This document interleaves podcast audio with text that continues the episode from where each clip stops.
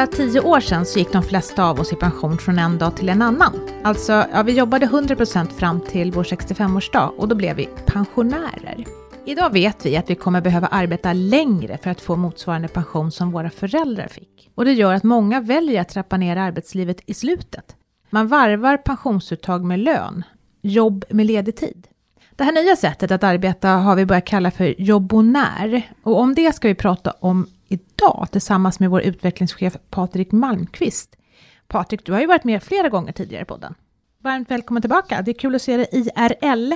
Ja, tack. Kul här under coronatider. Vara inne på kontoret igen och... Eller hur? Ja. Och ses, det var länge och sedan. Ses, ja precis, ja. det är lite ny värld det här. Ja, man blir glad när man får träffa lite människor mm. plötsligt. Så är det. Och sen så har vi ju också vårt pensionsorakel med oss i studion. Kristina, kul att se dig också. Ja, tackar. Och det är intressant, det tänkte jag på, jag som börjar närma mig pensionsåldern. Och så går man hemma och funderar på, är det så kul att vara pensionär egentligen? Så det finns mycket aspekter här. Det är vi glada för, då kanske du jobbar några år till då. Mm. Och sen så ska ni också få höra mig, Maria Eklund, och det är vi tre som ska då prata om jobbonärer idag. Ska vi börja med att definiera, vad är en jobbonär? Patrik? Ja, nej, men precis som du var inne på innan, innan gick man vid sin 65-årsdag och tog pension. Liksom. Men eh, nu har ju vi sett att det har gått från att vara en enskild händelse att bli pensionär till något som är gradvis omställning snarare. Och eh, det är väl det som liksom är lite skillnaden från den här gruppen av användare, det är att de både jobbar och tar ut pension samtidigt. Och då finns det en del saker man behöver tänka runt det där. Och hela vår förutsättning som samhälle handlar ju till stor del om att vi diskuterar att antingen jobbar man eller så är man pensionär. Mm. Den här gruppen mittemellan som både jobbar och är lite pensionärer kommer kanske lite i kläm för att vi har inte etiketten på det heller. Och då kan man inte uttala riktigt ens behov och förklara vad man vill göra både för sin arbetsgivare och sin närmsta omgivning. Så jag tror att det behövs en etikett i samhället, bara för, både för oss, för statistik, för arbetsgivare, för enskilda individen att kunna prata om det här tillståndet, den här omställningsperioden helt enkelt. Och det är väl vad vi jobbar med under etiketten jobben är, både ta ut pension och ha inkomst samtidigt helt enkelt. Mm. Och det här är ju ganska nytt. Ja. Det har kommit snabbt. Det har kommit snabbt. Vi gjorde användbarhetstester på vårt system för ja, menar, vi har gjort det många gånger över åren och gör det varje år i olika avseenden. Men för fem år sedan så var det fortfarande inställningen lite grann att vi ska titta på, svara på frågan hur mycket får jag när jag går i pension? Och då avsåg vi helt och hållet gå i pension från 100% arbetslivet till att bli heltidspensionär. Mm. När vi gjorde användbarhetstester i år så var det ju snarare inte den huvudbilden folk ville undersöka från första början utan den första frågan är hur hanterar jag en övergångsperiod? Det var det första folk ville undersöka. Och det var en, en, en klar majoritet av alla våra användare som vi gjorde djupintervjuerna på som tyckte att det var det första scenariet de ville undersöka. Och då kan vi ju konstatera att det här är ju det nya normala som folk vill förhålla sig till. Och det ligger nog mycket i att folk får känslan att de behöver jobba längre av olika anledningar som vi kanske kommer tillbaka till. Vad det är som driver det helt enkelt. Så det är trenden? Jag tror att jobben är det nya normala helt mm, enkelt. Mm. Jag tror att det här behovet egentligen har funnits länge. Men man har inte kunnat göra någonting åt det. Men sen har vi, vi har ju det här nya fenomenet flexpension också. Då man började prata om att, att, att man kunde liksom erkänna för sig själv att nej, men jag kanske inte vill jobba heltid fram till 65. Jag kanske vill ha ett avtrappande liv. Jag kanske liksom vill göra både och ett slag. Och då har ju då i de här avtalsförhandlingarna har man ju kommit fram till den här möjligheten att du kan från en viss ålder gå ner i arbetstid, du har fått ett ökat stöd för att kunna gå in till din arbetsgivare och säga liksom, kom igen nu, nu vill jag liksom jobba deltid. Det tror jag skapade väldigt mycket och för några år sedan var ju till och med vissa fackförbund var ju beredda att liksom strejka för rätten att få flexpension. Det säger ju en del om liksom längtan efter att få bete sig på det här viset. Så det här med flexpension, det är liksom inte bara för att man ska få mer pension, utan du tror att, att det har drivits fram också för att man ska kunna trappa ner just Ja, jag tror verkligen, och det började ju egentligen i industrin, det var industrinfacken som var, var på här först, ja. va? och de, där var det väl mer uttalat så att man inte orkade jobba ända fram i kaklet till 65, mm. och man såg det, och så hörde man då att vi ska jobba längre, och det verkade ju liksom tröstlöst. Och då gjorde man ju så som en Lite kompromiss. Att, att, men vänta nu, du kan, gå ner, i, du kan gå ner i tid, orka jobba ett år till och så, och så ger vi det liksom lite påökt på tjänstepensionen. Sen tror jag en förklaring till också, det är i den andra ändan så att säga att du har haft ökad möjlighet att jobba lite längre nu också för att vi faktiskt har haft väldigt goda år på arbetsmarknaden. Det har liksom varit goda tider, folk har behövts. Och då har ju de här som alltså har varit lite äldre kunnat ta det förhandlingsläget och säga att ja, men jag kan jobba lite till, något år till, men jag vill inte jobba heltid. Det tror jag också. Och då har du skapat den här normen, mm. tror jag. Så det här med pensionärer, det är någonting som ökar, tror vi? Ja, pensionärer ökar definitivt. Nej, jobbonär. Så jag pensionär, jag menar jobbonär. Vi har tittat lite på statistik från både Pensionsmyndigheten och SCB, e så ser vi ju att pensionsuttagen faktiskt från allmän pension, den sjunker i ålder. Folk tar ut pensionen tidigare. Men folk tar ut partiella uttag istället. De går inte Vad är partiella? Ja, man tar ut kanske 25% eller 50% av sitt uttag i inkomstpension eller premiepension. Snarare än att man tar ut hela på en gång. Så den sjunker faktiskt och har varit trenden de sista åren. Samtidigt som folk har inkomst mycket högre upp i åldrarna. Tittar man på, jag tror till och med att det var är du 73 så har en femtedel en betydande inkomst fortfarande mm. eh, mhm. i samhället när du är 73. Oj. Så eh, det är ju liksom... Närmast 75 som Reinfeldt pratade om förut. Ja, så liksom, ja. det har ju både blivit, folk går tidigare och folk jobbar längre samtidigt. Och det är ju efter, det, liksom, det är ingen omställningsperiod på ett år det här, utan det kan vara upp till ett decennium där du ställer om från arbetslivet till, till pensionärslivet på heltid. Och då kan vi fundera på, vad är man, min pensions uppdrag i det? Är det att hjälpa till under den omställningsfasen eller är det att räkna på ett clean cut när du är 65? Och det ställer ju ganska mycket förutsättningar på både oss och på hela branschen att få tag i datat för att kunna göra det och hantera detta och fundera på vilket stöd som behövs där. Och det är väl mest det vi har kommit på att vår inställning till det här som bransch måste nog förändras. Och då måste vi börja titta på det här. Och det är inte så lätt att bara säga att det här är det behovet, utan behovet är väldigt olika beroende på vilken målgrupp du är, hur gammal du är, vilket kollektivavtal du är. Så det finns så många förutsättningar här som vi måste undersöka och jobba vidare med för att ta reda på mer om. Vi måste ju faktiskt definiera vad vi menar med jobbonär också. För det finns ju de som alltså går ner i arbetstid och inte plockar ut pension. Mm. Det är, liksom, är de jobbonärer eller inte? Ja, eller också finns det de här som då, till exempel alla de som tar ut en fjärdedel av sin premiepension för att åka billigare på tunnelbanan. Mm. De jobbar ju heltid. Och är de jobbonärer? Tittar man på den internationella statistiken så tittar mm. den främst på definitionen av pensionär som att du har börjat ta ut din allmänpension. Och det är det man tittar på internationellt och jämför när folk har pensionsålder runt omkring i världen. Och om vi då har partiella uttag för att du ska få billigare eh, SL-kort, SL ja. så, så blir det väldigt felaktig statistik. Mm. Och om den statistiken då går till de som bestämmer och ska göra analysen av vårt mm. samhälle mm. så kan man ju lätt dra felaktiga slutsatser om hur samhället utvecklar sig. Ja, sen har du ju också den andra gruppen, vi ser nu eh, de här undersökningarna som kommit både från Alekta och Inspektionen för socialförsäkring, att de som egentligen går vid 65, det är de som då har lägst pensioner. Det här är jättespännande, för det indikerar ju då också att du har socialförsäkringar att ta hänsyn till. Mm. Det vill säga, de som har sjukersättning och a-kassa, ja där är det liksom end of no return. Där måste man få, alltså där får man inga pengar längre när man fyller 65, följaktligen går man i pension då. Mm.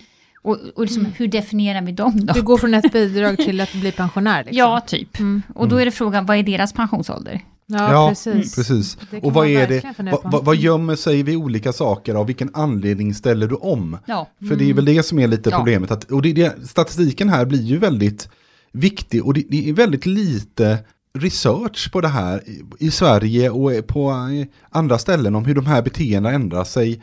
Och speciellt tycker jag, som vi är inne på då, liksom, omställningen har vi uppmärksammat ganska fort här har kommit. För fem år sedan, för tio år sedan, såg vi inte alls de här trenderna överhuvudtaget. Och då tror jag att liksom den statistiken vi har att luta oss på just nu är lite gammal. Det är inte vad vi ser när vi gör användbarhetstester, att Nej. vad behovet är. Vi, vi, har styrt mot lite fel grejer liksom. Hur många nya jobbonärer tror ni att vi får varje år nu då, framåt? Alltså det är ju väldigt svårt att veta det. Vi måste faktiskt definiera begreppet lite tydligare mm. så vi vet vad vi pratar om. Man kan gå ner i arbetstid utan att plocka ut sin pension. Man kan fortsätta jobba heltid och plocka ut sin pension. Vad är det vi menar? Är, vi måste ju verkligen, precis som Patrik säger, vi måste ha mer research här. Vi måste gå ut och fråga människor, både vad de önskar och vad de tror att de behöver göra och ja, hela skalan där. Det som har kommit är ju Inspektionen för socialförsäkringar, alltså bara för några veckor sedan kom en rapport just som tittade på sen och tidig pension. Och då såg man ju ganska tydliga mönster. Man ser ju då att det är lågavlönade kvinnor med tuffa arbetsvillkor, de vill gå ner i arbetstid för att liksom orka jobba till de fyller 65. Så de vill liksom gå tidigare ja. egentligen, ja. än 65-årsdagen? Och, och på mm. andra kanten då har du liksom högavlönade män och företagare som kanske har jättekul på jobbet Men de vill inte jobba riktigt lika mycket som förut. Och sen en grupp som också sticker ut här, det är faktiskt eh, utrikesfödda. Mm. Och där kan det ju både bero på att du har en annan tradition om att jobba, och många kanske är företagare också, och kanske också att de inser att de får ju en väldigt låg pension, så de måste jobba längre. På samma arbetsplats, du har liksom den, den lågavlönade lokalvårdaren som är kvinna då, som gärna vill liksom sluta jobba tidigt, och så går hon och städar hos den där professorn som man i princip får bära ut från jobbet, för han vill aldrig sluta, för han, han har sin identitet där. Mm. Så lågavlönade kvinnor, de vill gå före 65-årsdagen och trappa ner i, i, sin arbetstid? I synnerhet om man har ett stressigt jobb. Vård, vårdyrket sticker ut lite grann ja, här ja. i de här undersökningarna. Alltså man, man har stressigt, man kan liksom inte rå sin egen arbetstid Nej. riktigt som man vill. Där vill man ju och, och det här ställer Man kanske också, är trött och sliten. Ja, och det här ställer ja. också väldigt stora krav på liksom, hur ska vi ändra arbetslivet så att de här då inte ska behöva liksom förlora väldigt mycket i pension just på att de liksom faktiskt inte orkar jobba hur länge som helst. Nej. Men du, de här männen då, du säger egenföretagare och så, som då väljer också att vara jobbonärer, de, de väntar längre då med att börja plocka ut sina pensioner än 65-årsdagen, är det så? Så att kvinnor tar ut före och mellan Ja, och där har man också frågat på temat, liksom, skulle du, alltså hur mycket pengarna betyder. Och pengarna betyder inte speciellt, det är ganska många som alltså har höga löner och så, som inte, man har fått frågan, skulle du liksom gå i pension och du fick en miljon? Och liksom inte ens då vill man gå i pension. Så att inte, Jag tycker det är så kul utan, att jobba. Ja, och har väl möjlighet och styr sin egen arbetstid. Och jag tror att även den här digitala utvecklingen gör ju liksom också att öka kanske möjligheten att sitta hemma lite och liksom så. Mm. Ni ser, det finns mycket frågor här. Ja, nej, men om man tittar på de här undersökningarna som till exempel Alekta hade gjort här, så var det ju lite grann att de med tyngre jobb var mer motiverade av pengar, i så fall att vara kvar. Medan det de hörde i de här tjänstemännen, det var ju andra liksom, sociala och psykologiska mm. drivkrafter snarare ja. som var för att man skulle vara kvar. Ja, men jag trivs så bra på jobbet eller jag kan vara med och bidra eller det kan vara bra för min hälsa att jobba kvar och inte bara sluta från en dag till en annan. Och liksom ha en fot kvar i arbetsmarknaden pratade de ju om längre. Och det är ju det man ser att har du den sortens jobb så är du ju kvar längre. Och det skilde sig ganska mycket mellan män och kvinnor i den undersökningen. Där nästan männen jobbade eller fler jobbade högre upp i mm. åldrarna helt enkelt. Och här riskerar det ju större obalanser då mellan, vi har redan pratat om att skiljer sig mellan kvinnlig och manlig pension väldigt mycket, alltså i mm. kronor i månaden. Det vore ju intressant att veta då om, om personer av olika kön på samma arbetsplats och med samma jobb, hur mm. de tittar på, hur de ser på det här. Verkligen. För det kan ju också, man, alltså nu om jag liksom får vädra fördomar här, så är det som, får en känsla av att många kvinnor har ju liksom mera sociala kontakter och ett nätverk liksom utanför sitt arbetsliv och pratar mer om att ta hand om barnbarn barn och såna här grejer. Medan männen då fortfarande tror jag är ganska identifierade med, sin, med sitt yrke. Och inte gärna släpper det. Ja, det hade varit kul att veta mer om om ja. det var så. Men... Ni ser, det finns mycket undersökningar här. Det gör Vi hoppas det. någon det här nappar på det. Det här är sin linda bara. ja. Men jag funderar, ni kanske nästan har svarat på det, men passar det alla att vara jobbonärer då? Är det mer anpassat för högavlönade egentligen? Nej, det tycker inte jag det behöver Nej. vara så. Men, men nu kommer vi alltså in på det som inte har berört riktigt än. Det är ju liksom hur ska arbetsgivaren se på det här? Man måste ju ställa om arbetslivet. Det här det är en väldigt tydlig signal om att här måste liksom arbetsgivarna lyssna och fundera på okej, okay, nu kommer vi att ha lite äldre arbetskraft som ska vara kvar på jobbet och inte jobba heltid och hur ska vi liksom utforma arbetslivet så att det liksom funkar. För vi har ju samtidigt en, en diskussion liksom om att har du fyllt 45 så, så är det ointressant och du är för ja, gammal. Herregud. Men, men mm. annars så tror jag ju att, samtidigt så kan man ju säga att jag menar, vi har ju klarat av det här med att, att folk är barnlediga och jobbar deltid och vabbar och alltså liksom den åldersgruppen hanterar man ju så att det borde ju inte vara, det handlar bara om liksom att tänka lite nytt här och då tror jag ju egentligen att, att vem som helst kan bli jobbonär. Mm. Det, det tror jag. Och det låter ju som att de här, i alla fall de här herrarna då, de är lite besjälade med sitt jobb och de tycker att det är kul att jobba. Och sådana måste ju alltid vara bra att ha på en arbetsplats, tänker jag. Jag kan också tänka mig hälsoaspekten. Jag menar, man kanske minskar sjukskrivningar och sånt ja. för den här äldre gruppen om de, om de orkar med. De håller sig friskare längre. Samtidigt ska man ju varna för också då, om vi nu liksom tar om risker med det här, att, att om du går ner i arbetstid, speciellt om du gör det före 65 då, så, så, och du blir av med jobbet eller sjuk, långvarigt sjuk, så minskar ju alltså både a-kassan och, och sjukpenningen. måste man ju ha med. Är det hinder det? Ja. Det var min nästa fråga. Vad finns det för hinder för att jobba och ta ut pension samtidigt? Är det ett hinder? Ja, tittar man på vårt verktyg lite grann så finns det ju regler som säger vad du får göra, hur du får plocka ut din pension till exempel. Och då finns det ju, tar du ut, på flera av kollektivavtalen, ska du börja plocka ut den tjänstepensionen så måste du gå i pensionssyfte som de säger det. Och då får man ju inte jobba mer än åtta timmar i veckan eh, när du börjar plocka ut den här. Och det är, eftersom den går att frysa sen så går det ju inte att skala upp på det där sen då. Så det är ju liksom lite viktigt att titta på de här sakerna och fundera på Kommer det här förändras i framtiden? Är det det som är syftet? Eh, ska det verkligen vara så att kraven ska vara på det sättet? Känns som att kollektivavtalen inte riktigt hängt med här. Nej, så är det väl. Kanske i det där avseendet. Men det är viktigt att titta, kolla upp det där och det har inte vi koll på i våra, vårt verktyg vad de kraven bakom hos din arbetsgivare är. Och de skiljer sig lite grann om det är före 65 och efter 65 också. Och det måste man ju tänka på att inne i vårt verktyg, bara för att du kan simulera på någonting om du ska göra någonting, så, så vet ju inte vi vad det finns för krav i ditt kollektivavtal nödvändigtvis på det och kanske på din arbetsplats rörande detta. Så det är Men lokala avtal vet vi ju ingenting om. Nej, Nej. så vi, man får ju liksom se att vårt verktyg kan ju inte alla de här sakerna helt enkelt. Det vet vi ju ingenting om.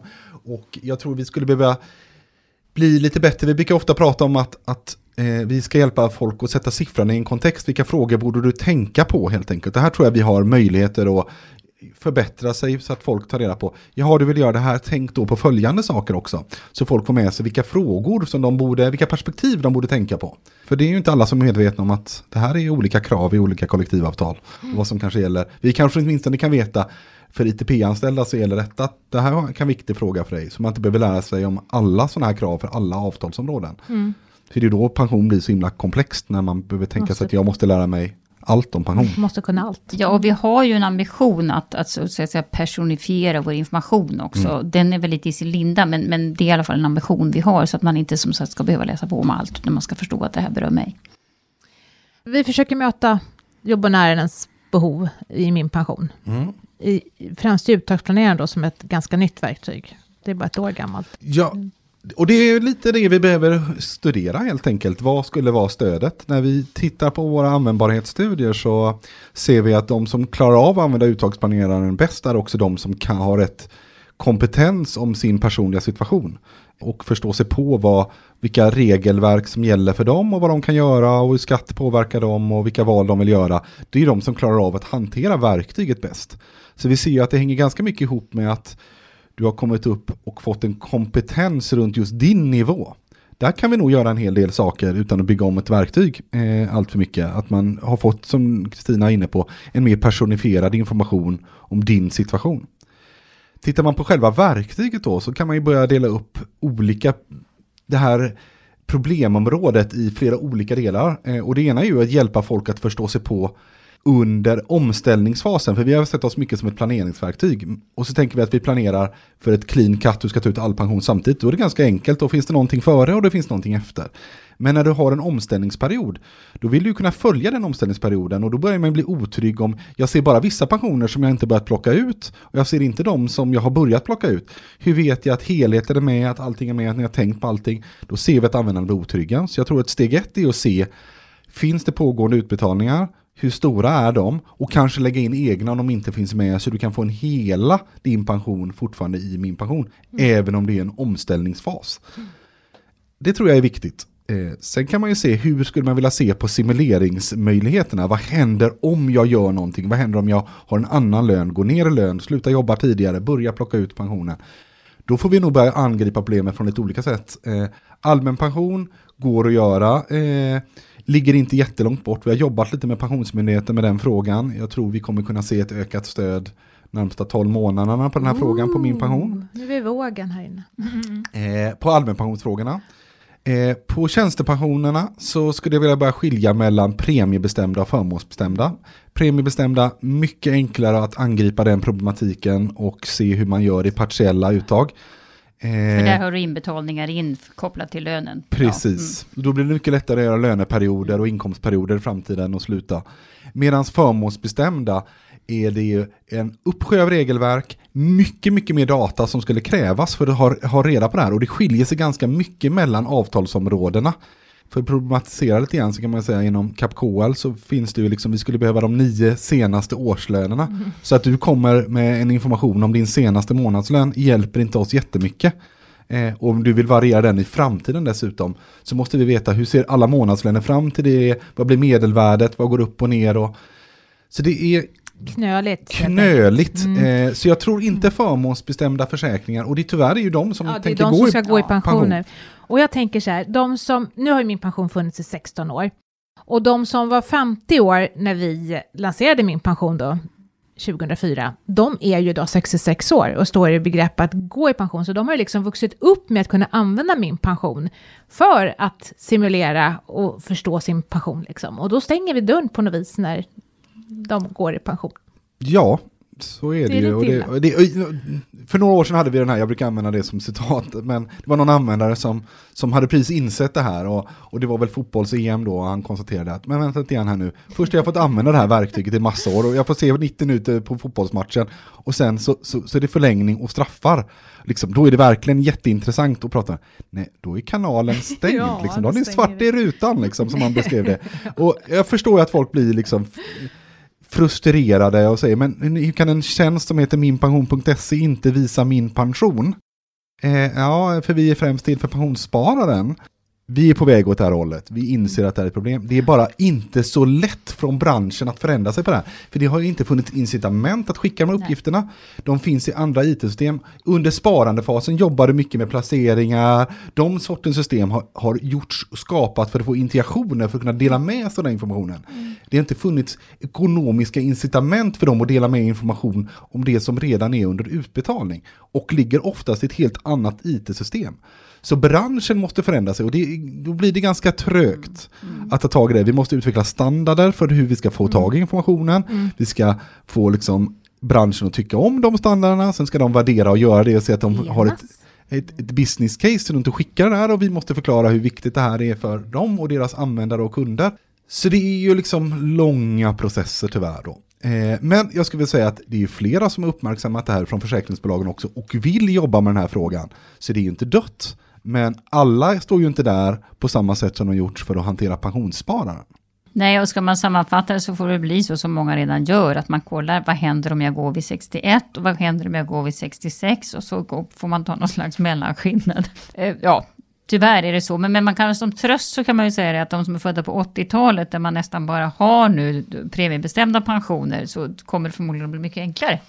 Ja, och om man fortsätter bara då på vad vi mer skulle behöva för grejer där. För ju längre bort du är från pensionstillfället, ju klurigare blir det också. För att vi behöver ju räkna på de premierna fram tills du ska börja ta ut din försäkring eller pension. Och då blir det ju också mycket mer uppgifter vi skulle behöva ha, ha runt vad händer om du går upp eller ner i lön. Och det finns det någonting som heter premietrappor som beskriver både ur ålder och lönenivåer hur mycket din avsättning är. Och så länge vi inte får in sådana uppgifter så får vi ju gå på schabloner. Och det är ett problem redan idag för att är du, jobbar du inom SAF LO så räknar vi på att du har 4,5% avsättning. Vi vet inte om du tillhör Handels eller om du tillhör Metall eller Gruv. Så det här är ett problem att vi räknar kanske lite för lågt idag. Och då kan man ju säga så här, vem sitter på de här uppgifterna och vem kom, kan påverka det här? Ja. Och då är det ju valcentralerna som sitter på uppgifterna. För inte ens försäkringsbolagen vet regelverket bakom att de har fått in en premie. De ser att du får in x antal kronor i månaden. De vet inte vad det beror på eller regelverket bakom det. Utan det, sitter, det regelverket sitter ju ja, försäkringsmäklaren på kanske eller valcentralen. Och idag får vi inga uppgifter från valcentralen Nej. om pension. Nej. Så det är ju någonting som behövs. Det här blir också viktigare för jobbonärsperspektivet. Att kunna få in den här sortens uppgifter. Och då kommer vi till andra saker som Kristina var inne på, det här med flexpension och löneväxling och andra uppgifter som egentligen regelverket runt det för att vi ska kunna räkna rätt framåt kommer från valcentralen. Så vi tittar ju på valcentralerna väldigt glupskt och säger det är där mycket av lösningen för att få en helhet runt din pension finns. Nu ska jag säga något dumt. Kan man inte bara ansluta dem då? Ja, vad är incitamentet för det? De är inte anslutna till min pension, de samarbetar inte runt det här. De, de har ett eget uppdrag för att optimera saker mot sin användare. Ja, men så är det. Men då undrar jag, jag då som, om jag nu liksom funderar på att bli jobbonär och jag vill ha de här uppgifterna och jag inser att jag inte får dem hela vägen hos min pension. Ska jag då vända mig till valcentralen och liksom försöka lägga pussel själv eller vad, vad, vad, vad ska jag göra? Och valcentralerna visar ju bara om du är, de tar ju oftast inte hänsyn till hela din situation heller. Utan de tittar ju bara på intjänandet för just den här försäkringen just nu. Ja. Och då märker vi ju att vi får in frågor, men jag jobbar lite för landstinget och lite privat. Hur gör jag då? Ja, hur gör man då? Det finns ju ingen hjälp att få i Sverige bra Nej, nej. Nej. för det. Lär dig Excel själv och tar reda Ja, här regelverket. har vi, Liksom. vi skapar din egen tjänst. Det är Ja. andra podden i rad tror jag som vi pratar om det här med Excel. Ja, Det är precis. kanske det som det, det alla ska årets, på en- årets julklapp. Ja, Excel. Ja, men mycket av det här vi gör handlar ju om att vi tar något som är ga- ganska komplext faktiskt. Det är, vi har väldigt många produkter som vi försöker stödja. Vi hade ett möte med konsumenterna som sitter ovanför oss här, eh, konsumenternas försäkringsbyrå. Eh, och de försöker ju belysa hur försäkringsprodukter skiljer sig från varandra. Men de kanske stödde liksom under 100 försäkringsprodukter. Vi försöker stödja över 1000. Det gör ju att vi har en mycket mer komplex nivå vad vi fick göra på en individuell basis för just dig. Och det är ju det som är, vi fick ju ta den här ganska komplexa världen för väldigt många olika användare och göra det till ett, en enkel yta. Och en enkel yta är inte alltid så lätt att göra det på det, din individuella nivå, utan vi fick göra det för en majoritet av användarna. Eh, liksom de som kanske har ett 80% och har ett visst behov utav. De som är 20% edge case, det finns ju inte varken ekonomi eller riktigt möjligheter att göra det. Och alla kanske har något litet edge case i sin historia, vilket gör att det är svårt att få hela bilden för dem. Så det är ju en komplex värld som vi försöker förenkla. Och då gör man ju det oftast genom att ta lite schabloner, lite förenklingar, inte titta på alla detaljer. Så som jobb, blivande jobbonär är jobbonär så får man räkna med att det inte är helt enkelt att, att alltså man lever lite farligt då. Man kan inte kanske få alla de ekonomiska liksom, parametrar man vill ha. Då får man väl leva med det då tills vidare, några år framåt. När tror ni att verktygen på min pension kommer funka för jobbanären då? Hur lång tid är det kvar? Ja men är det premiebestämd och vi ska fundera på allmänpensionen så tror jag om en två, tre år så har vi väl ett verktyg som funkar väldigt mycket bättre. Men alla de här stackarna som ska gå i pension som har förmånsbestämda planer väldigt mycket. Ja, Väldigt stor del. om det någonsin går så ligger det borta för tre år. Då har man hunnit dö. Oh god. Ja, ja det, och, det, och det handlar ju till stor del om hur, hur hela kon, liksom, kollektivavtalen är konstruerade. Eh, och hur vi kan göra och få till det där och hur, hur världen är. Och vi, samtidigt ser vi att många går ifrån den sortens lösningar om förmånsbestämda försäkringar. Det ser vi ju i hela västvärlden att, att det dras ner på. Så gissningsvis kanske det spelar ut sin roll också, men det är ganska komplext att lösa det här. De sagt, är du född på 80-talet så har du inga förmånsbestämda pensioner. Nej, hur Men du har det, några år kvar hur är det inom ITP nu?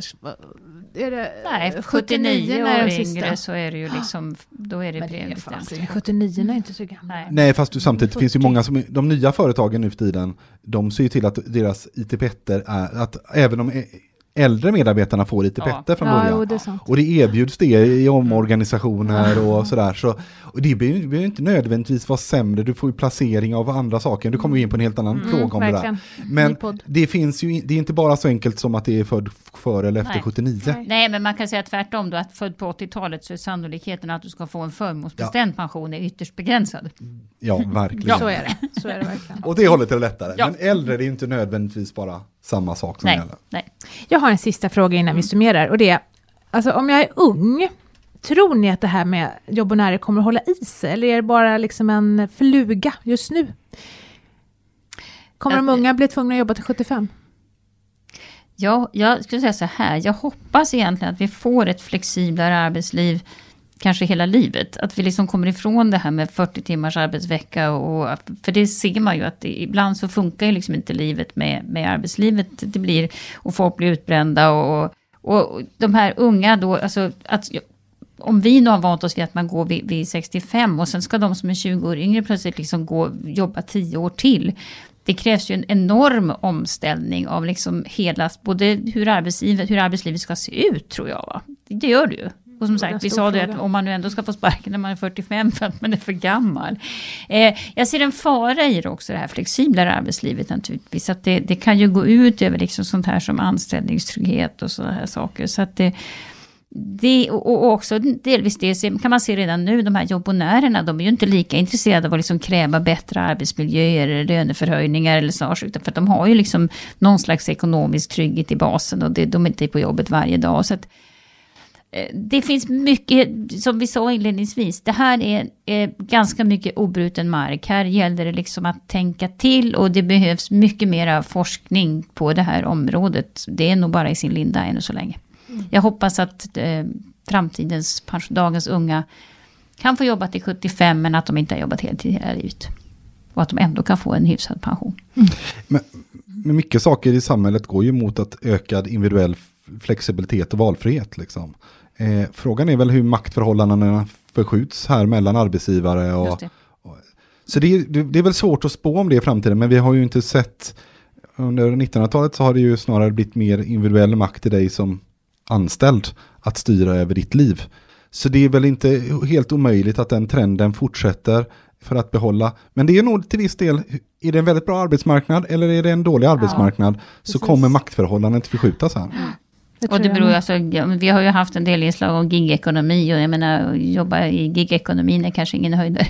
Åtminstone om du ska tänka på din pension. Så att det är mycket frågetecken. Verkligen spännande framåt tror jag. Ska vi försöka summera? Går det? Ja, vad skulle jag... Jobb och när. Jobb och när. Jobb och när, vad är det? Ja, men vi behöver en mer nyanserad bild om omställningen att antingen vara i arbetslivet eller att vara pensionär. Mm. Eh, det finns ett mellantillstånd, en omställningsperiod. Och vi behöver fundera på det. Individen behöver fundera på vad det betyder och det. Vi behöver en term för att kunna prata om det. Arbetsgivaren behöver förhålla sig till det och inte förutsätta att bara för att du finns en viss ålder så ska du försvinna ut ur arbetslivet. Och samhället och statistiken och staten och försäkringsbolagen behöver förhålla sig till det här. Så det är ju en trend som vi behöver fundera på vad den här innebär för många perspektiv tror jag. Och vi har börjat ta höjd på min pension. Ja, vi har börjat fundera på frågan åtminstone. Så. Mm. Tack för att du kom hit idag Patrik, att du tog dig in till jobbet. Du var Ja, med i vår podd. ja men, Eller eh, vår podd, min pensionspodd. det, var, det var kul att vara här. Det var lite, lite läskigt att prata om en, eh, en trend som vi inte riktigt vet vart den tar vägen. Annars brukar man komma hit och svara på frågor om vad vi gör. Nu Mm, är, du har inte sitter vi, riktigt koll på det här. nej, men ingen har ju det. Nej. Och det är väl det som är grejen, att man sitter här och funderar på vad vi är på väg och någonstans. Men det här som vi har sett som ett edge case är ju det nya normala. Det här måste vi förhålla oss till. Mm. Så det var kul att få komma hit och titta lite i spåkulan. Spåkulan, precis. Lite spaningar. Ja, Mm. tack så mycket. Tack.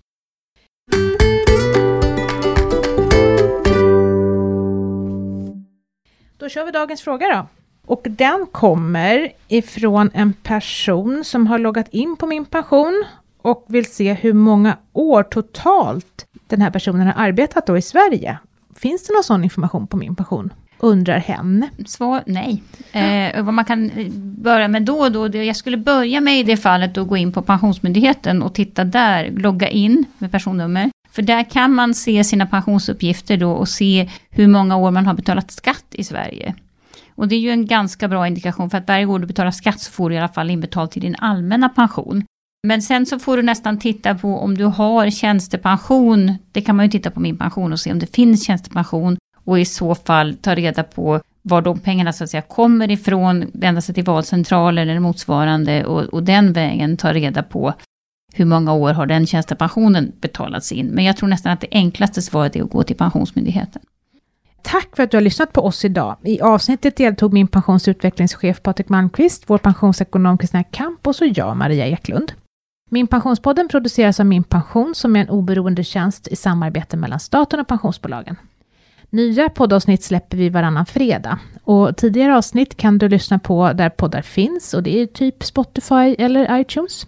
Här kan du också prenumerera på podden och då får du pushar varje gång vi släpper nya avsnitt. Supersmart och bra faktiskt tycker vi. Vi vill gärna att du ställer frågor till oss och det gör du via mail till podd.minpension.se och där kan du också komma med förslag på saker som du tycker att vi ska prata om i kommande avsnitt. Vi hoppas att vi snart hörs igen, så ta hand om dig nu och din pension tills dess. Ha det bra, hej! Hej hej! Hej då!